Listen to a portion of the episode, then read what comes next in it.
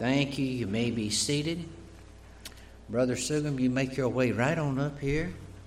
And I just want to tell each and everyone here it's been a joy and a pleasure to have them in our home this past week. I might just not take them to the airport tomorrow. They'd be stuck here a little while longer. but we're so thankful for how the Lord's working in their life. And just pray for Him, pray for the ministry there in Trinidad. And uh, may the Lord's blessing be upon you, brother. You, Pastor Steve. Shall we look to the Lord in prayer? And Lord, haste the day when the faith shall be sight. The clouds be rolled back as a scroll. The trump shall resound, and the Lord shall descend. And because of Christ and what he has done, it will be well with our souls. We long for this day when he would return. And while he tarries, our Father, we pray that you would enable us to walk humbly and faithfully before you, loving what you love, hating what you hate. And, O oh God, yielding to your word and will by the enablement of your Spirit, that we may grow increasingly conformity to Christ. Graciously forgive me of my sins. Forgive me for what I am. Change my heart, O God. Forgive us of our sins and turn us to you as you graciously turn to us.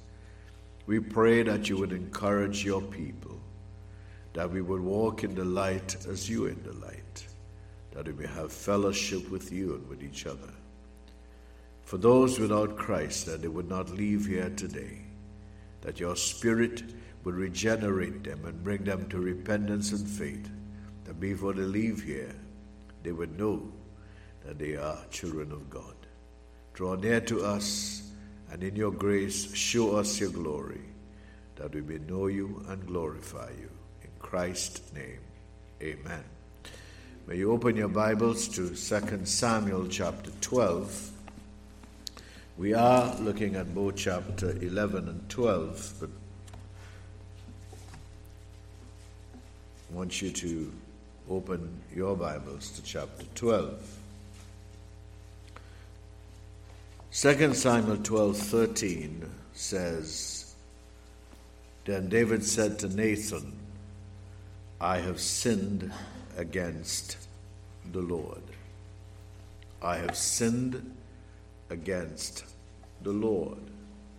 And those of you who know your Bibles, you would know that Psalm 51 and Psalm 32 were psalms that were written in connection to David's sin with Bathsheba. And so they are two beautiful psalms that you may want to keep reading as you think about uh, there is a sound there, brother. There's an echo.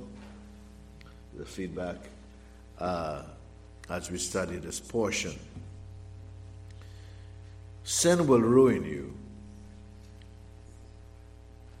Sin will destroy you. From this crazy notion of a little lie there is no such thing as a little lie. I heard, I was told of a little boy who said, I know that lying, I know that lying is wrong. I know that lying is wrong, but it is a very present help in the time of trouble.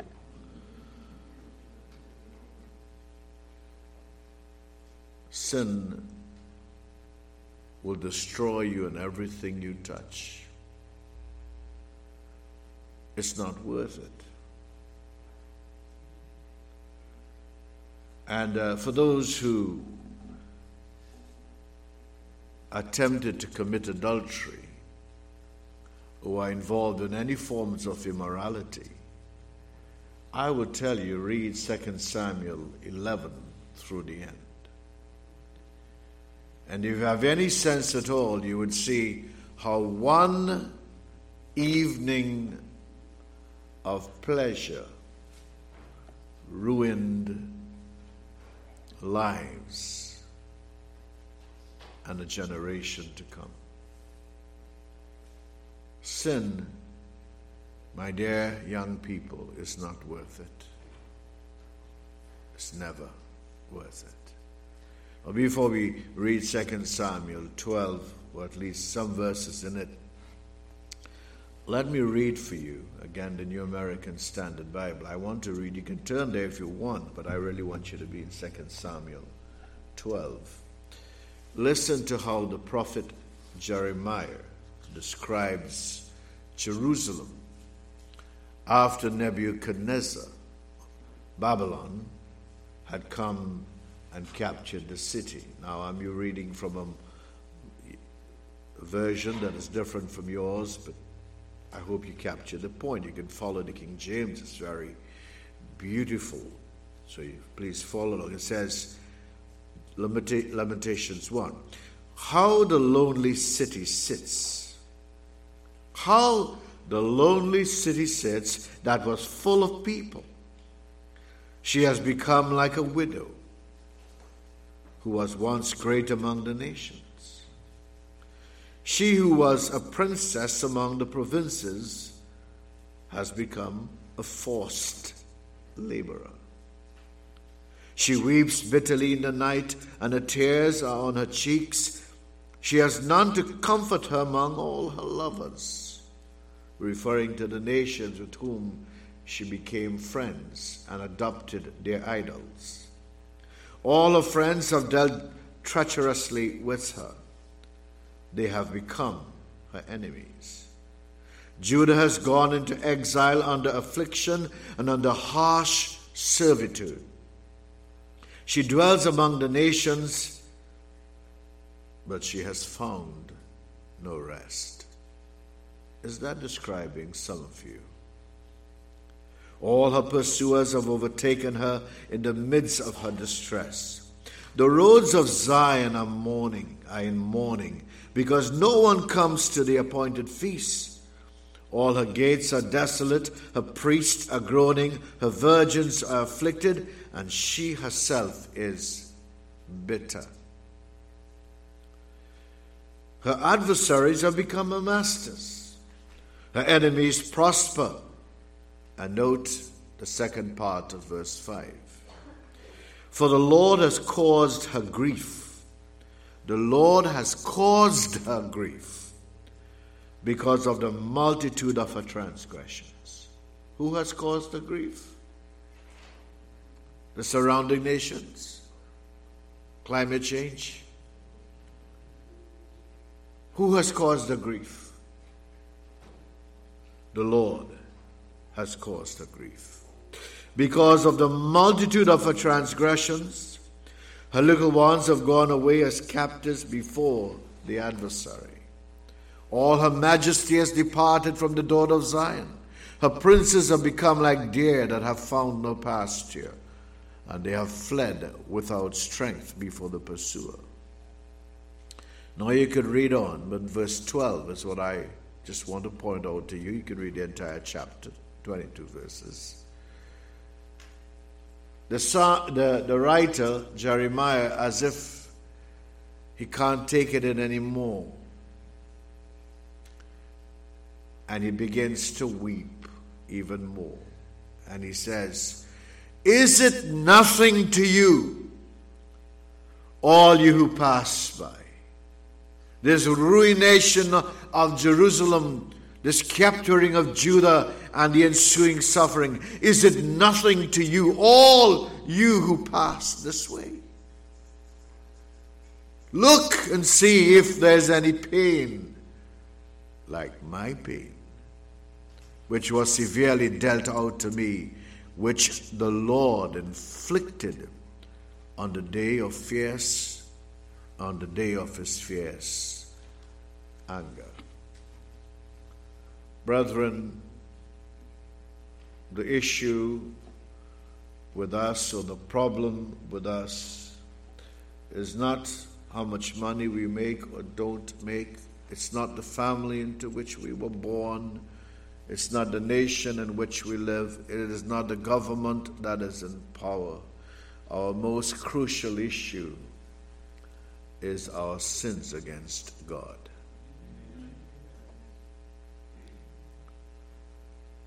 And unless and until we acknowledge that truth with broken hearts and bended knees, we will continue to be like a leaf in the wind blown here and there. Blaming our lives and our circumstances and others and not recognizing that we have sinned against God. Three things, as the Lord allows, we would look at in 2 Samuel 12. We'll see David's ruination. Then we will see David's restoration. And then we will see David's redeemer. Under David's ruination, we would see unchecked complacency, unbridled covetousness, unashamed concealment, and therefore his unfruitful condition. That will be in chapter 11. Well, let me read for you from chapter 12, verses 1 through 15. Then David, then the Lord sent Nathan to David, and he came to him and said, one must understand David is uh, about to be told a story.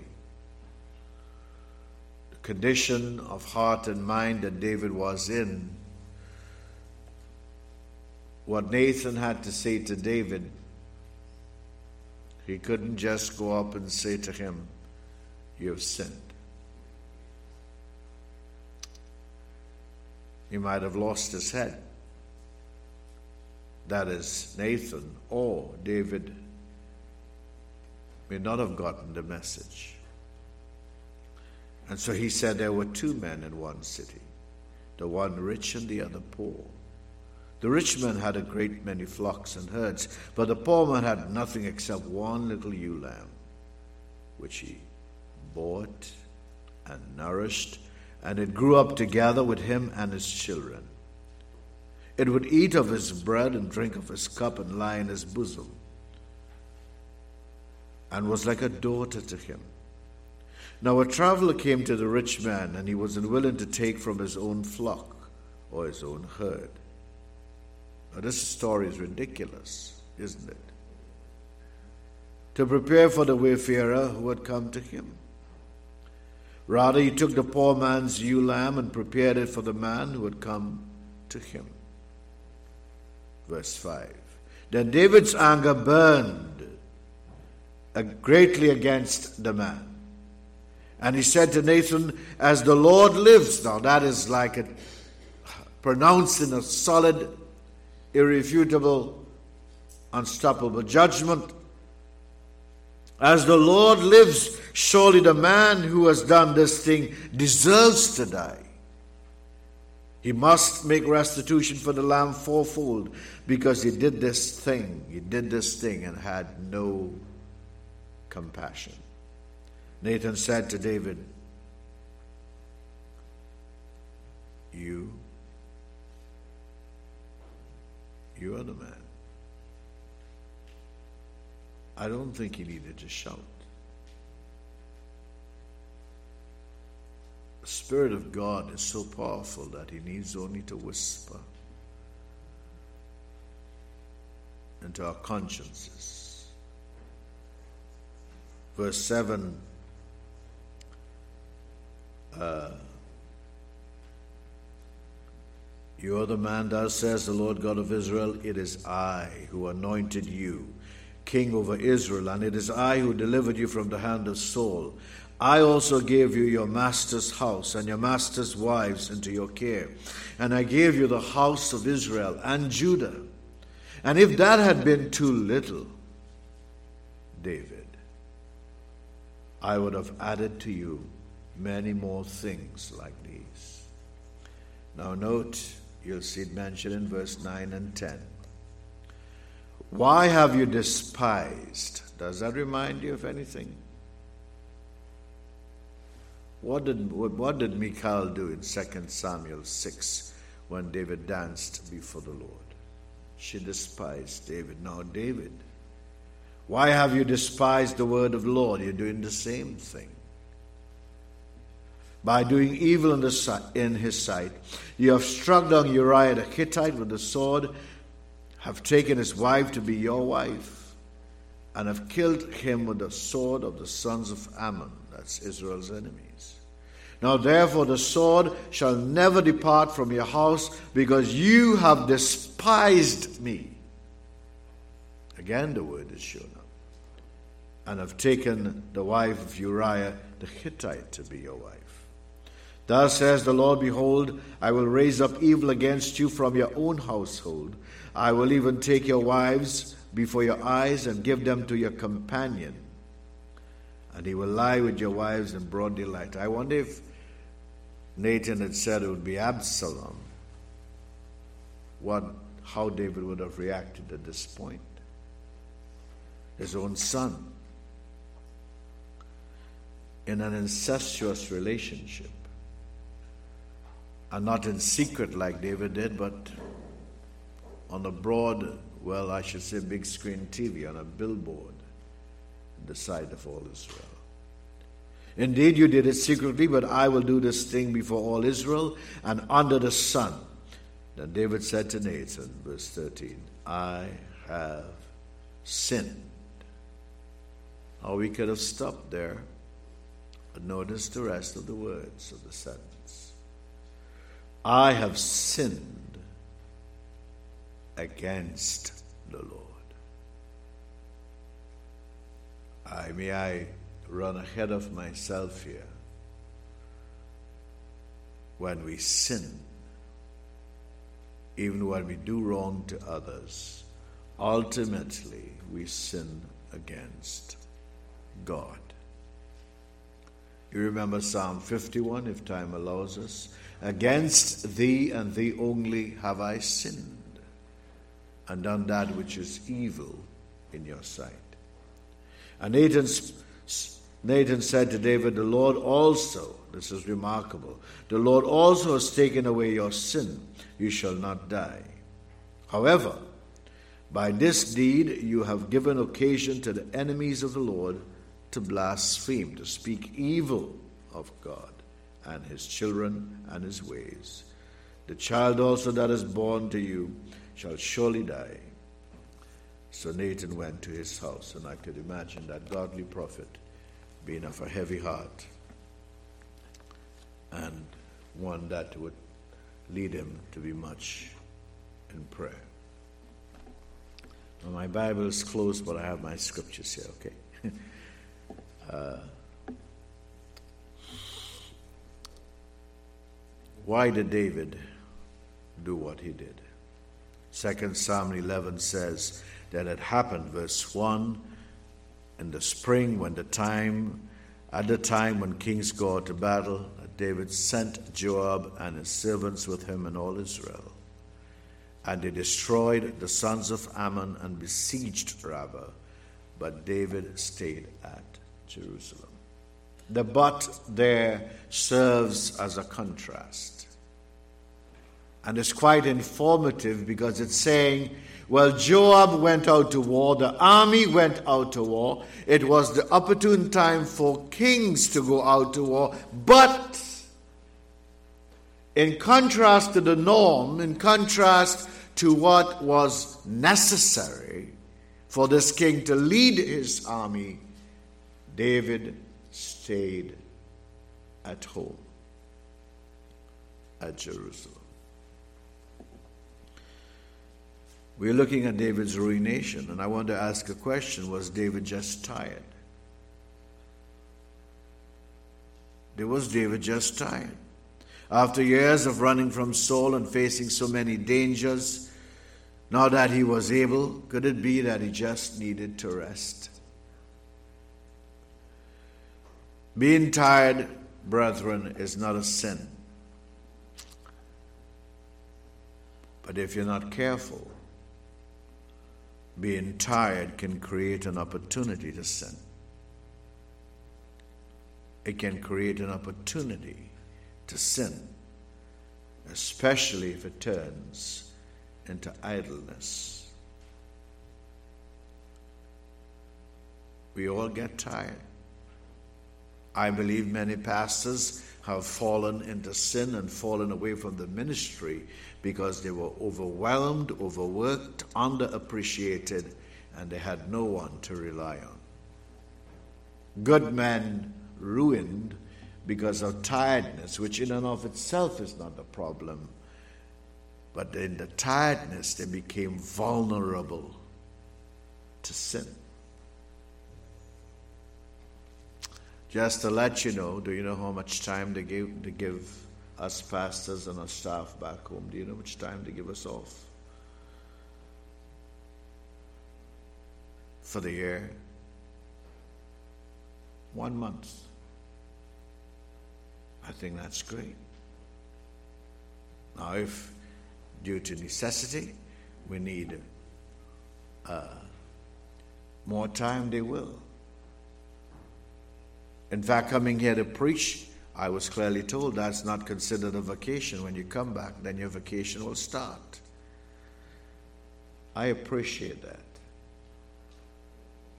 Now we can do that because we have three pastors on staff, full time, and two ministerial trainees who are also full time while studying with Covenant Baptist Theological Seminary.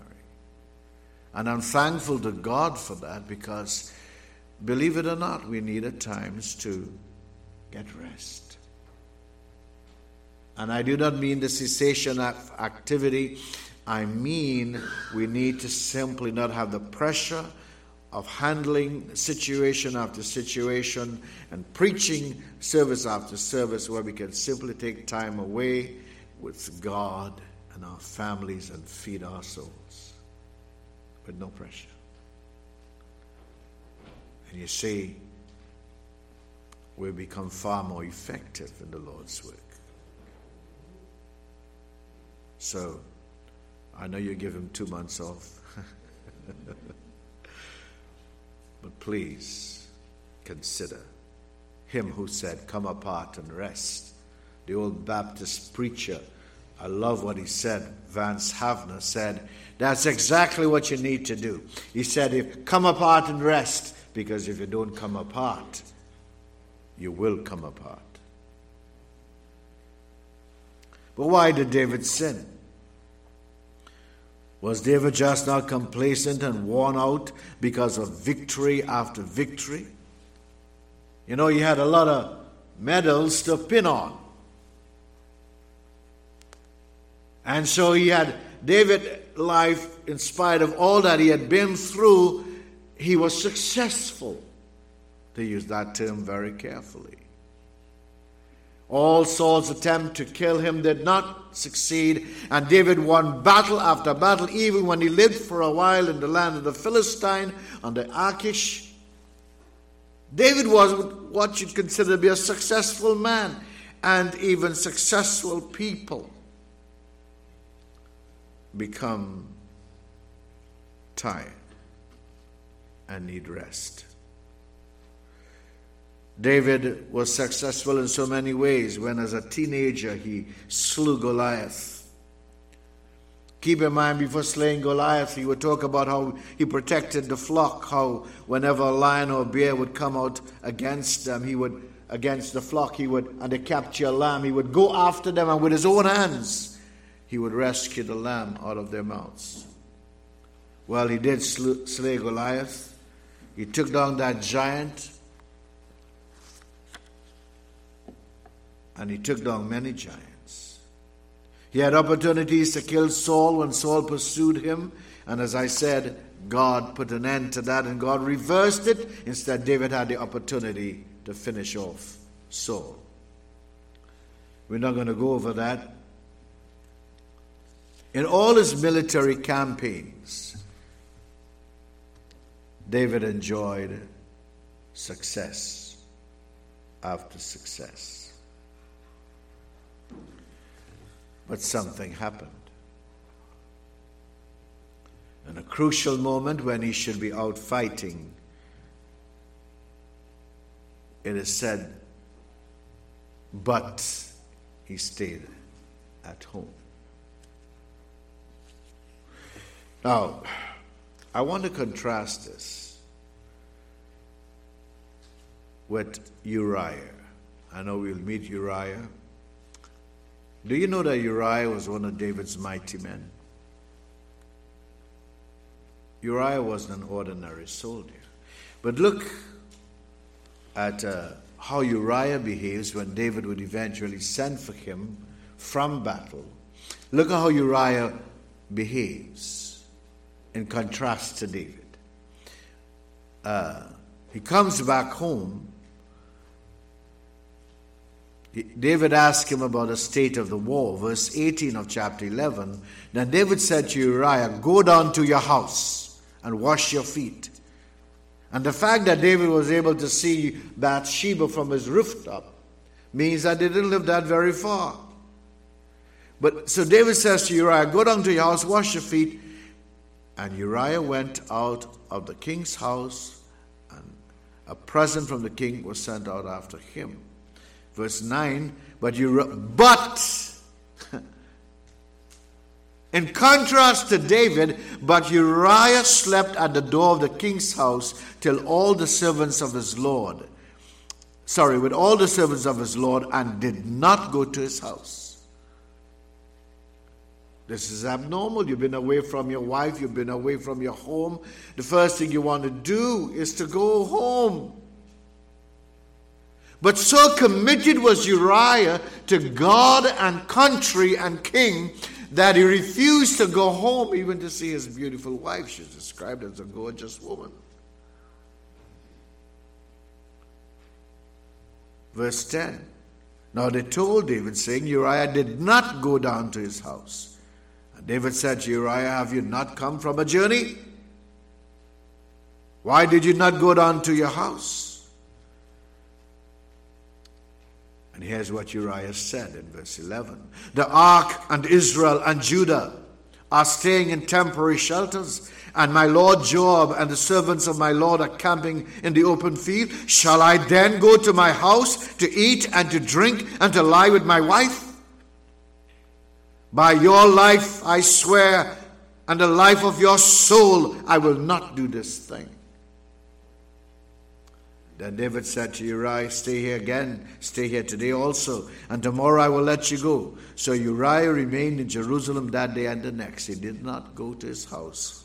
And then verses 13. Now David called him, and he ate and drank uh, before him, and he made him what? Drunk. So David felt maybe if I get this man drunk and I I could impair his sense of responsibility, and I could make him loose in his values, and he will go home. And thereby, his now pregnant wife, we can blame the pregnancy on Uriah, and that will be the end of the story. He made David drunk, he made Uriah drunk, sorry, and in the evening he went out to lie on his bed with his Lord's servants and notice again, this is the end of verse 13. But he did not go down to his house. Why does the Spirit of God lead a writer of 2 Samuel to make such a contrast? But David stayed at home, but Uriah did not go home. Someone has rightly said that Uriah was a better man drunk than David was sober.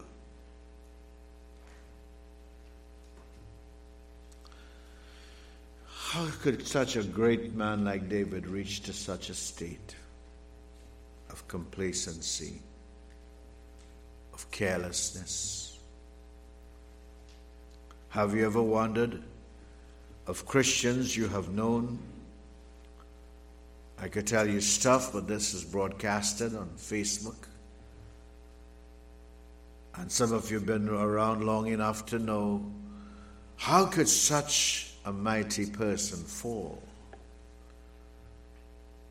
How could such one who once preached in the power of the Spirit, how could such a one whom God used to bring many to Christ, How could such a one fall to such depths of sin? Well, it begins with a little stroll on the housetop roof.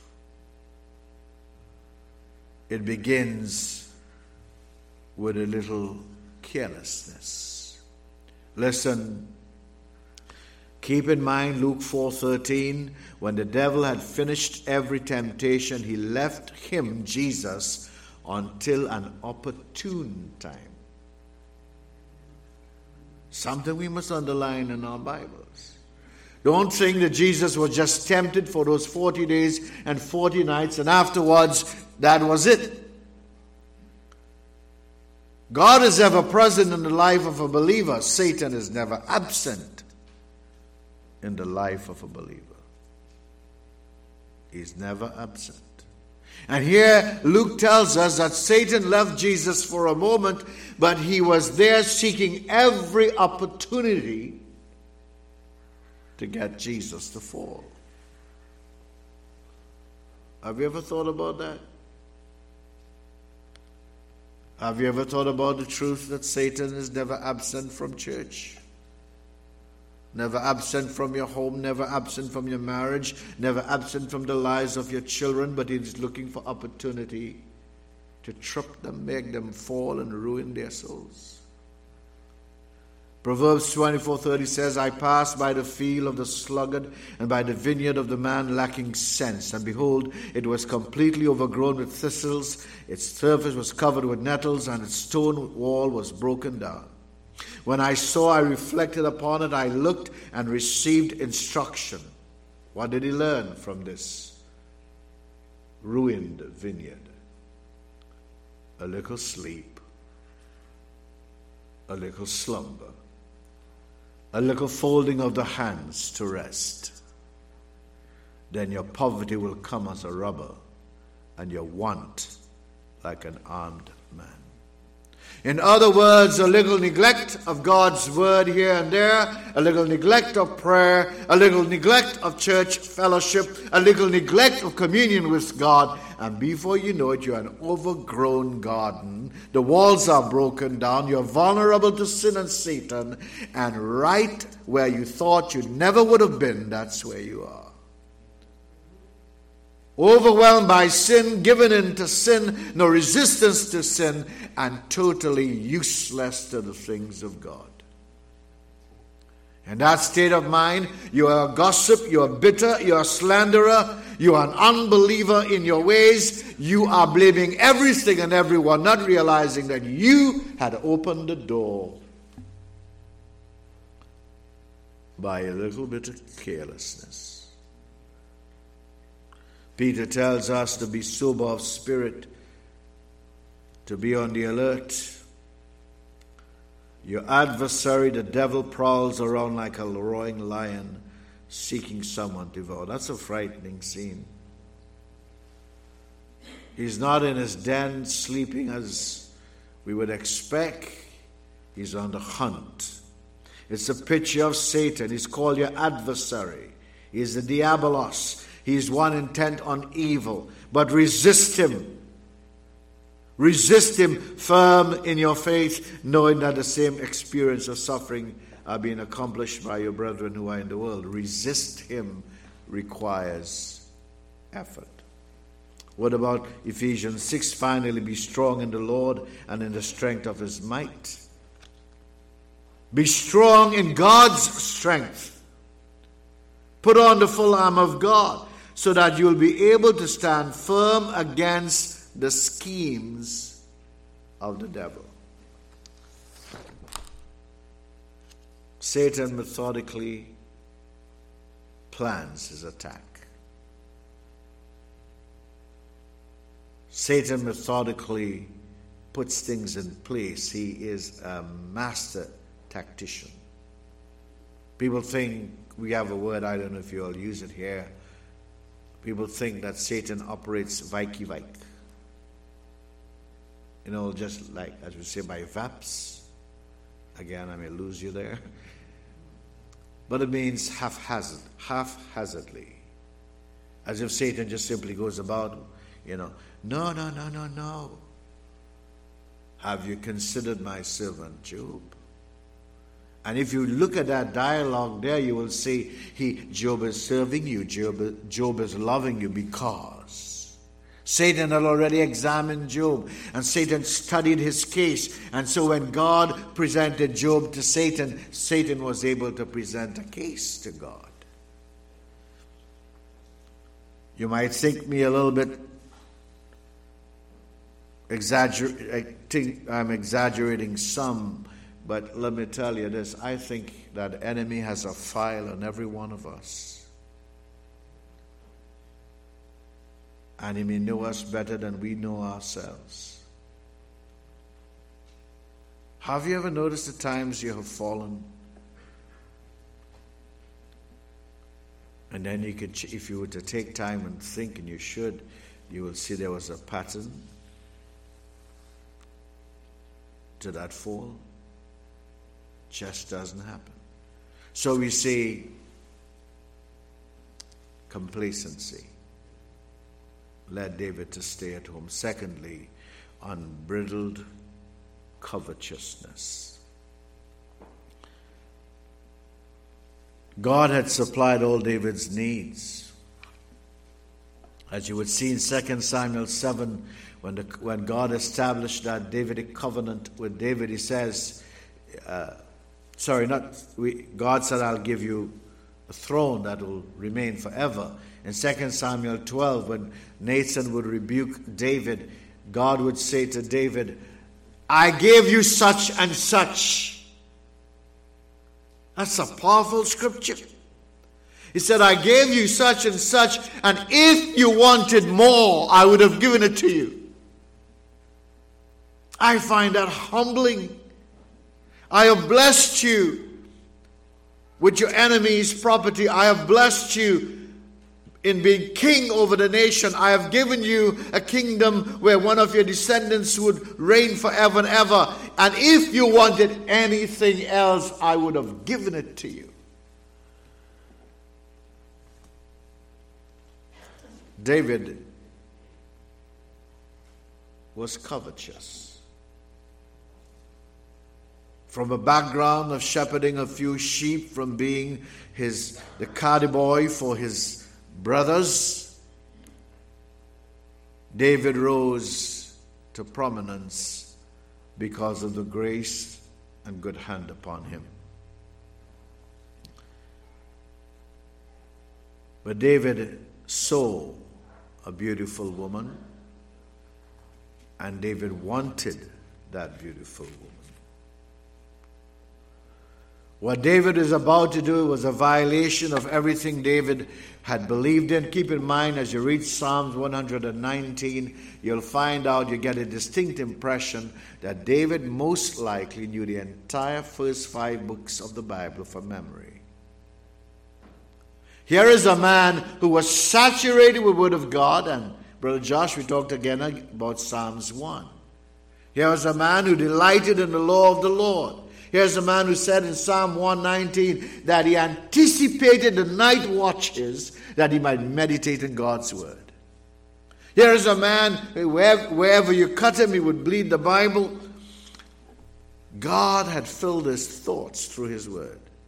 And so he would have known where God says in Exodus 20:14, You shall not commit adultery. You shall not covet your neighbor's house. You shall not covet your neighbor's wife, nor his male servant or his female servant or his ox or his donkey or anything that belongs to your neighbor. In other words, leave it alone.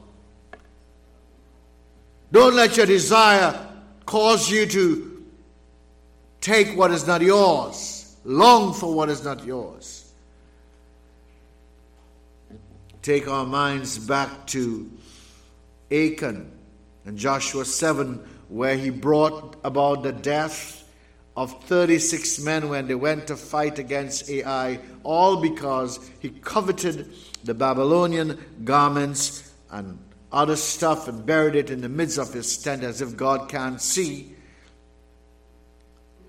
God abandoned his people, and what should have been a, an easy victory ended up with 36 men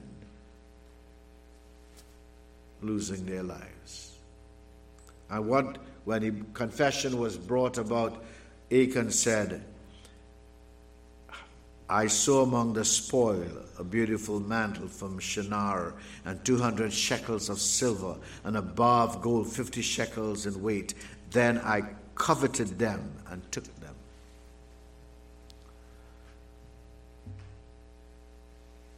The heart of man is never satisfied.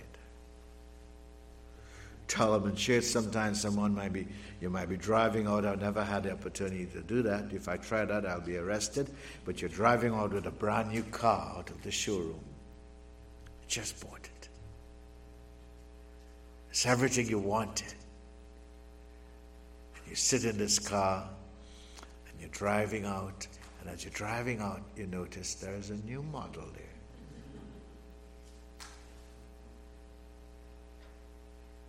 I said, Oh,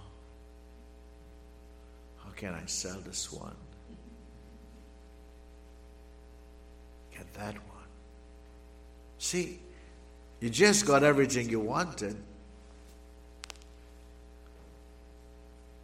But the heart of man is deceitful, never content. And so David had Ahinoam, he had Abigail, he had Maacah, uh, who was actually a princess, daughter of Talmai, king of Geshur. He had Haggith, he had Abital, he had Eglah, and he also had Michal. In other words, David had wives and he had concubines. And, and believe me, those kings, those guys didn't marry any and every woman. You had to be model material.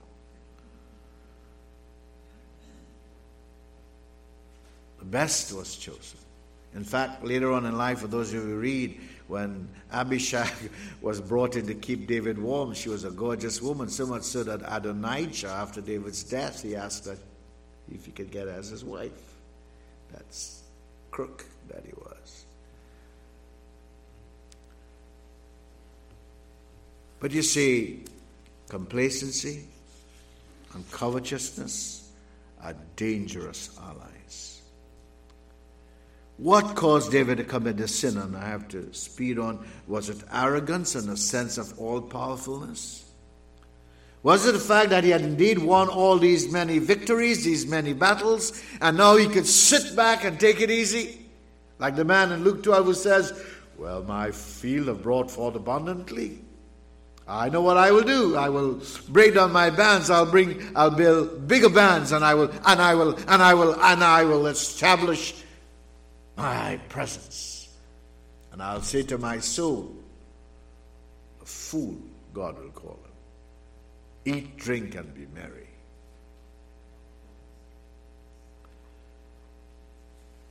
Jesus said, You know, the Gentiles, the rulers of the Gentiles, lorded over them, and their great men exercise authority over them. He said, It is not to be this way among you, but whoever wishes to become great among you shall be your servant. And whoever wishes to be first among you shall be your slave. Matthew 20 20, it reads, it has application here. Just as the Son of Man did not come to be served, but to serve and to give his life a ransom for many. He says, Jesus saying, Don't you don't be like the rulers of the Gentiles who seek others to serve them. You rather deacon to others. That's literally what it says. He says, I came not to be deaconed to, but to deacon to others. I came not to be served, but to serve. David apparently forgot that. The kings of Israel were not meant to be glorified as the great ones, they were meant to be servant of the people.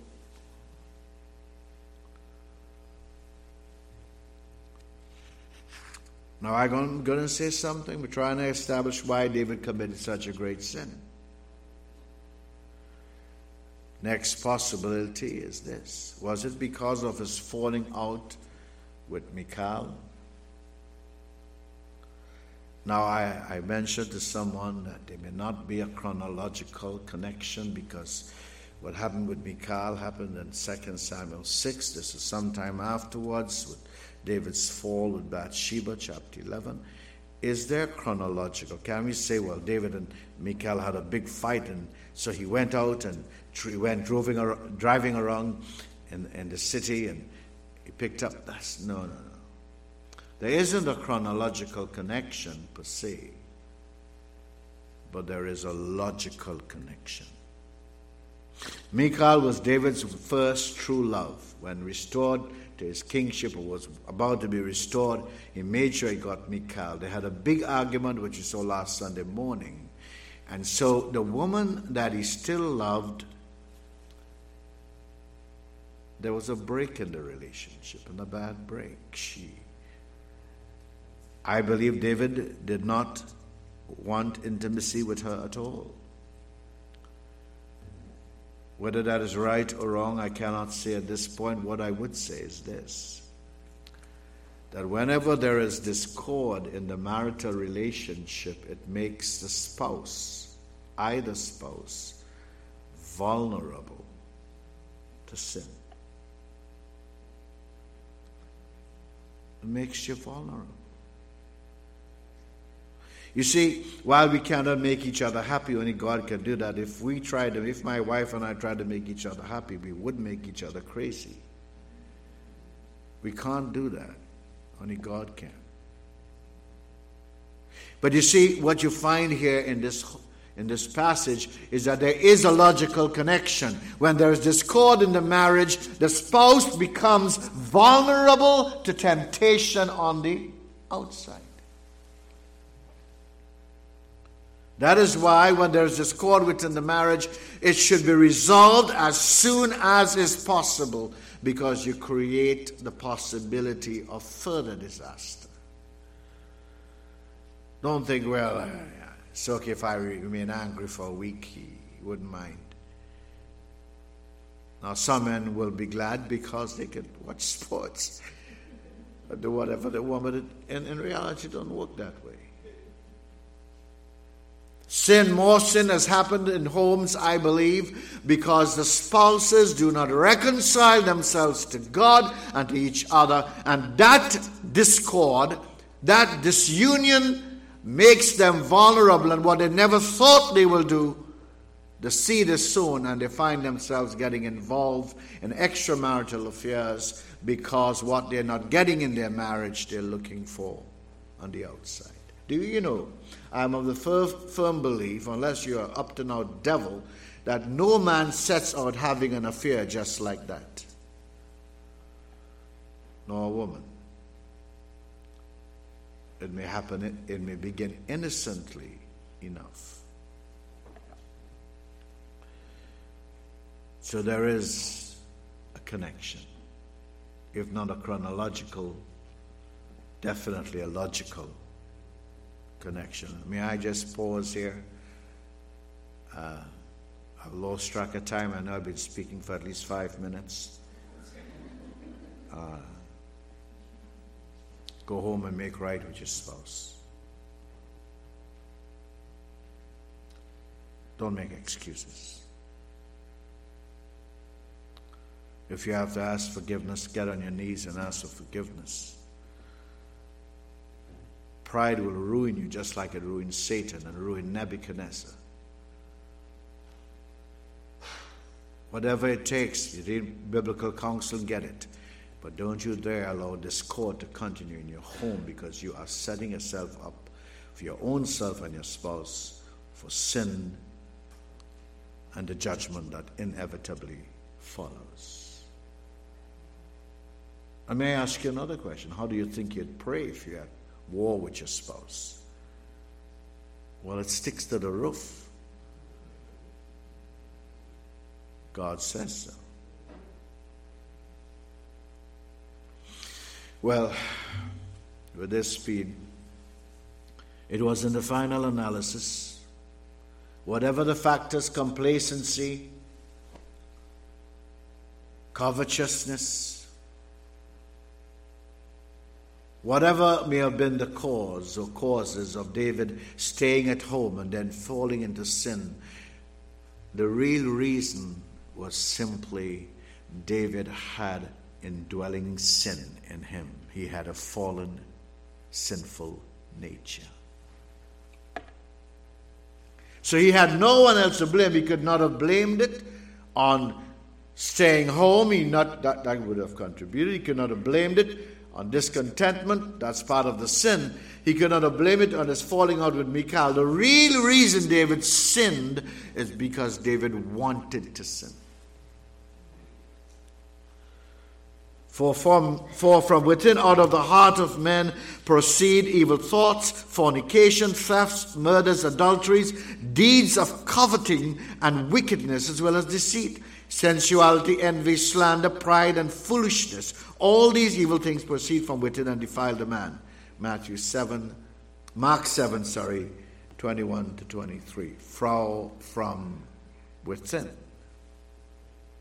In other words, David did what he did because David wanted to do what he did.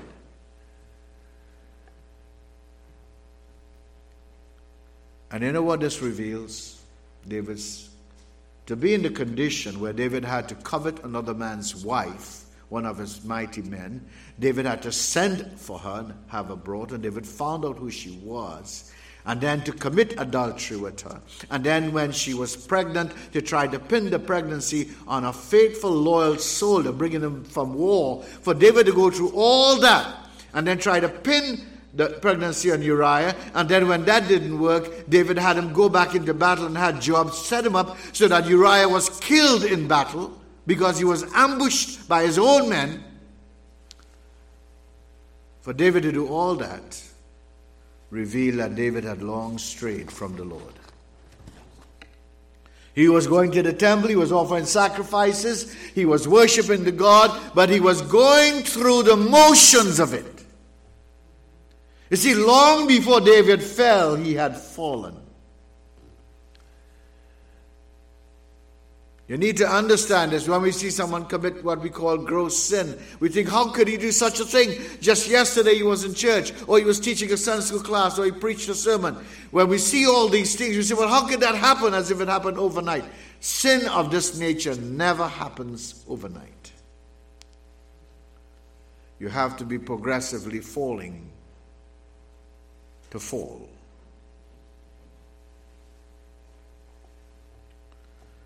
Now, there was unashamed concealment. David sinned, and as I mentioned, he tried to pin the pregnancy on Uriah. That didn't work. Then he had Uriah put to death, and then he simply took the man's wife to be his wife after a period of mourning. But see, the Bible is clear that the thing which David did displeased the Lord. He may have covered his sin, he may have covered his tracks, he may have felt he had removed all the evidences, but David, what David did displeased the Lord. David had abused his authority. He had conspired with Joab. He had Uriah set up to be killed. And therefore, he brought into the play Joab, a man that was his first cousin to his sister Zeruiah. So he had Uriah involved and implicated, and I'll tell you what happened.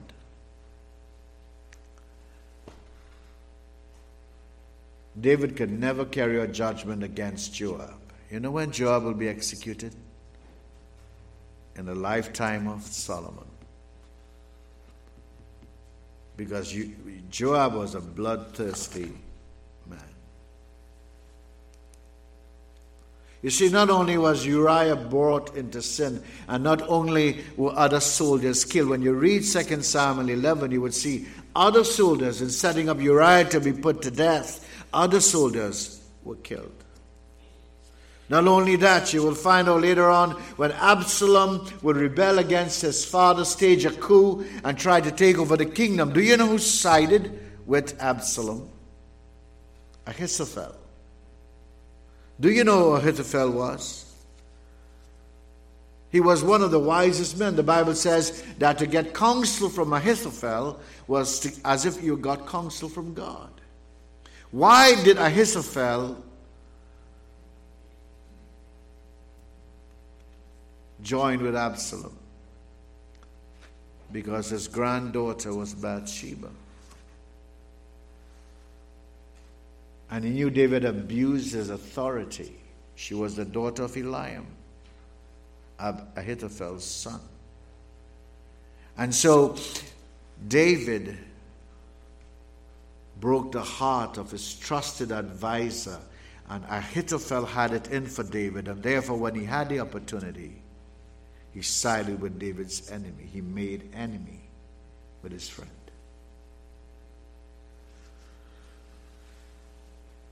What did David forget? And I'm going to just wrap this up here because, to be honest with you, while you've been very patient for the last weeks or last services, I don't want to take advantage of that. So,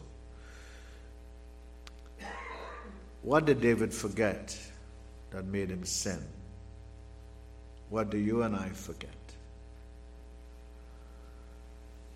David forgot Psalm 139, which he wrote, verse 12, which says, Even the darkness is not dark to you,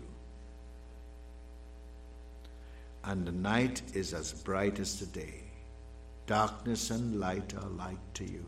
In other words, God sees in the dark. Someone says what you truly are is what you are where no one is looking. David had reached the depths of the ungodly because David had long been progressing on that slippery slope. God had blessed him, God had established him by defeating his enemies and enthroning him on the throne of Israel. And now that he was seated there, secure in his position, David became complacent and his heart being filled with everything but God he began to long. Here is the paradox. He's filled, but he's empty. Because what he's filled with is a sense of power and accomplishment. What he's empty of is fellowship with God, and that's a dangerous place to be. Have you ever noticed? nobody here looks very, very wealthy, but so I could take this chance. But have you ever noticed how immoral a lot of wealthy people are? Because in spite of all that they have, they have nothing. The material things, the glory, the recognition does not fill you. They are idols. They are not real. They are man made. What fills you is the knowledge that Christ died for your sins and he now lives in you. The one who has the Son has life and he has life in all its fullness. David would pray in that very same psalm, the beautiful song we sang Search me, O God, and know my heart. Try me and know my anxious thought, and see if there be any hurtful way in me, and lead me in the everlasting way. I suggest that David had put that psalm away. Just like we put our Bibles away when we are positioning ourselves to sin. Or just like when we listen but we don't hear because our mind's already made up for a path that is not pleasing to God. The eyes of the Lord are toward the righteous, and his ears are open to their cry. The face of the Lord is against evildoers, to cut off the memory of them from the earth. David had put himself in the line of fire because he was going against God.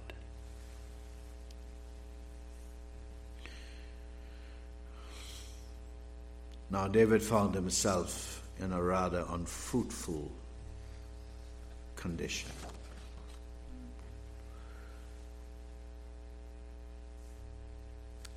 David would be restored, we know. Let me just say this to you this morning.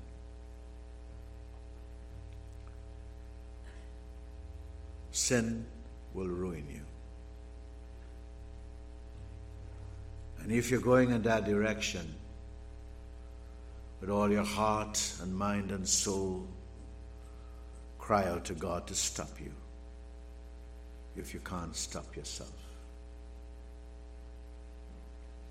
Sin will not only ruin you, it will ruin your family. It can ruin your church.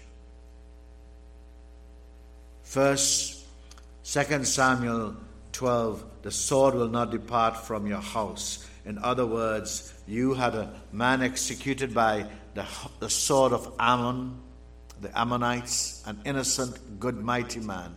Now I will bring that sword where there'll be execution in your own home. What happened? Amnon will rape Tamar. Absalom will kill Amnon.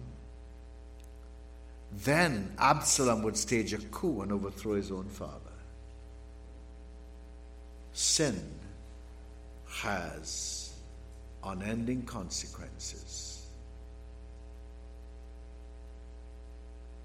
unless we immediately turn to God. I would close here. Would you say, like the prodigal son, I will arise and go to my father? If you're a child of God. See, years ago I saw a bumper sticker. There are a lot of things you see on a bumper sticker that you really can't read in a church. But on the bumper sticker, it was a simple little truth. And the bumper sticker said, God allows U turns. God allows U turns. In other words, you can turn around. We call you to return to God. David said, I have sinned when confronted by the prophet. And the prophet immediately pronounced, You have been forgiven. Psalm 51 and 32, as I mentioned, fleshes that out for us, where David simply says, Have mercy upon me, O God. Would you say that to him? Have mercy upon me. Be gracious to me. Blot out my transgressions. Wash me thoroughly from my iniquity and sin. Would you say that to him? And your forgiveness has been made possible through the shed blood of Jesus Christ, the Lamb of God who takes away the sin of the world. May God restore you to him. Let us pray. And our Father, prone to wonder, Lord, I feel it prone to leave the God I love. Oh, here is my heart, take and seal it. Seal it for thy courts above. Here I raise my Ebenezer, hither by thy help I come. O oh God, indeed, let your grace and goodness like a fetter bind our hearts to you. Forgive us of our sins, give us broken contrite hearts. And Lord, lead us afresh to you, restoring us to fellowship and to faithfulness, that we may bring forth fruit that the locusts have eaten. We might bring forth fruit of the praise and glory of your name. Christ's name. Amen. Pastor Steve.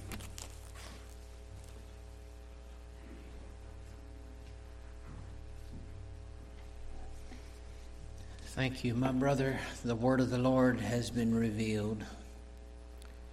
If you need to make things right with Him, we give you an opportunity with a hymn of invitation. I'm going to stand and sing in a moment. Turn your eyes upon Jesus. If you have never publicly professed Christ as your Lord and Savior, this is the opportunity to do that. You not, do not have a home church and you're not serving the Lord through the church this is an opportunity to do that. If you've never followed the Lord in obedience to his command in baptism, that's an opportunity to do that. If your relationship with the Lord, you have drifted and the fellowship is broken because of sin, as so clearly was mentioned in the message, you need to turn your eyes toward Jesus. So let's stand and sing. I pray you respond as the Lord leads. Turn your eyes upon Jesus.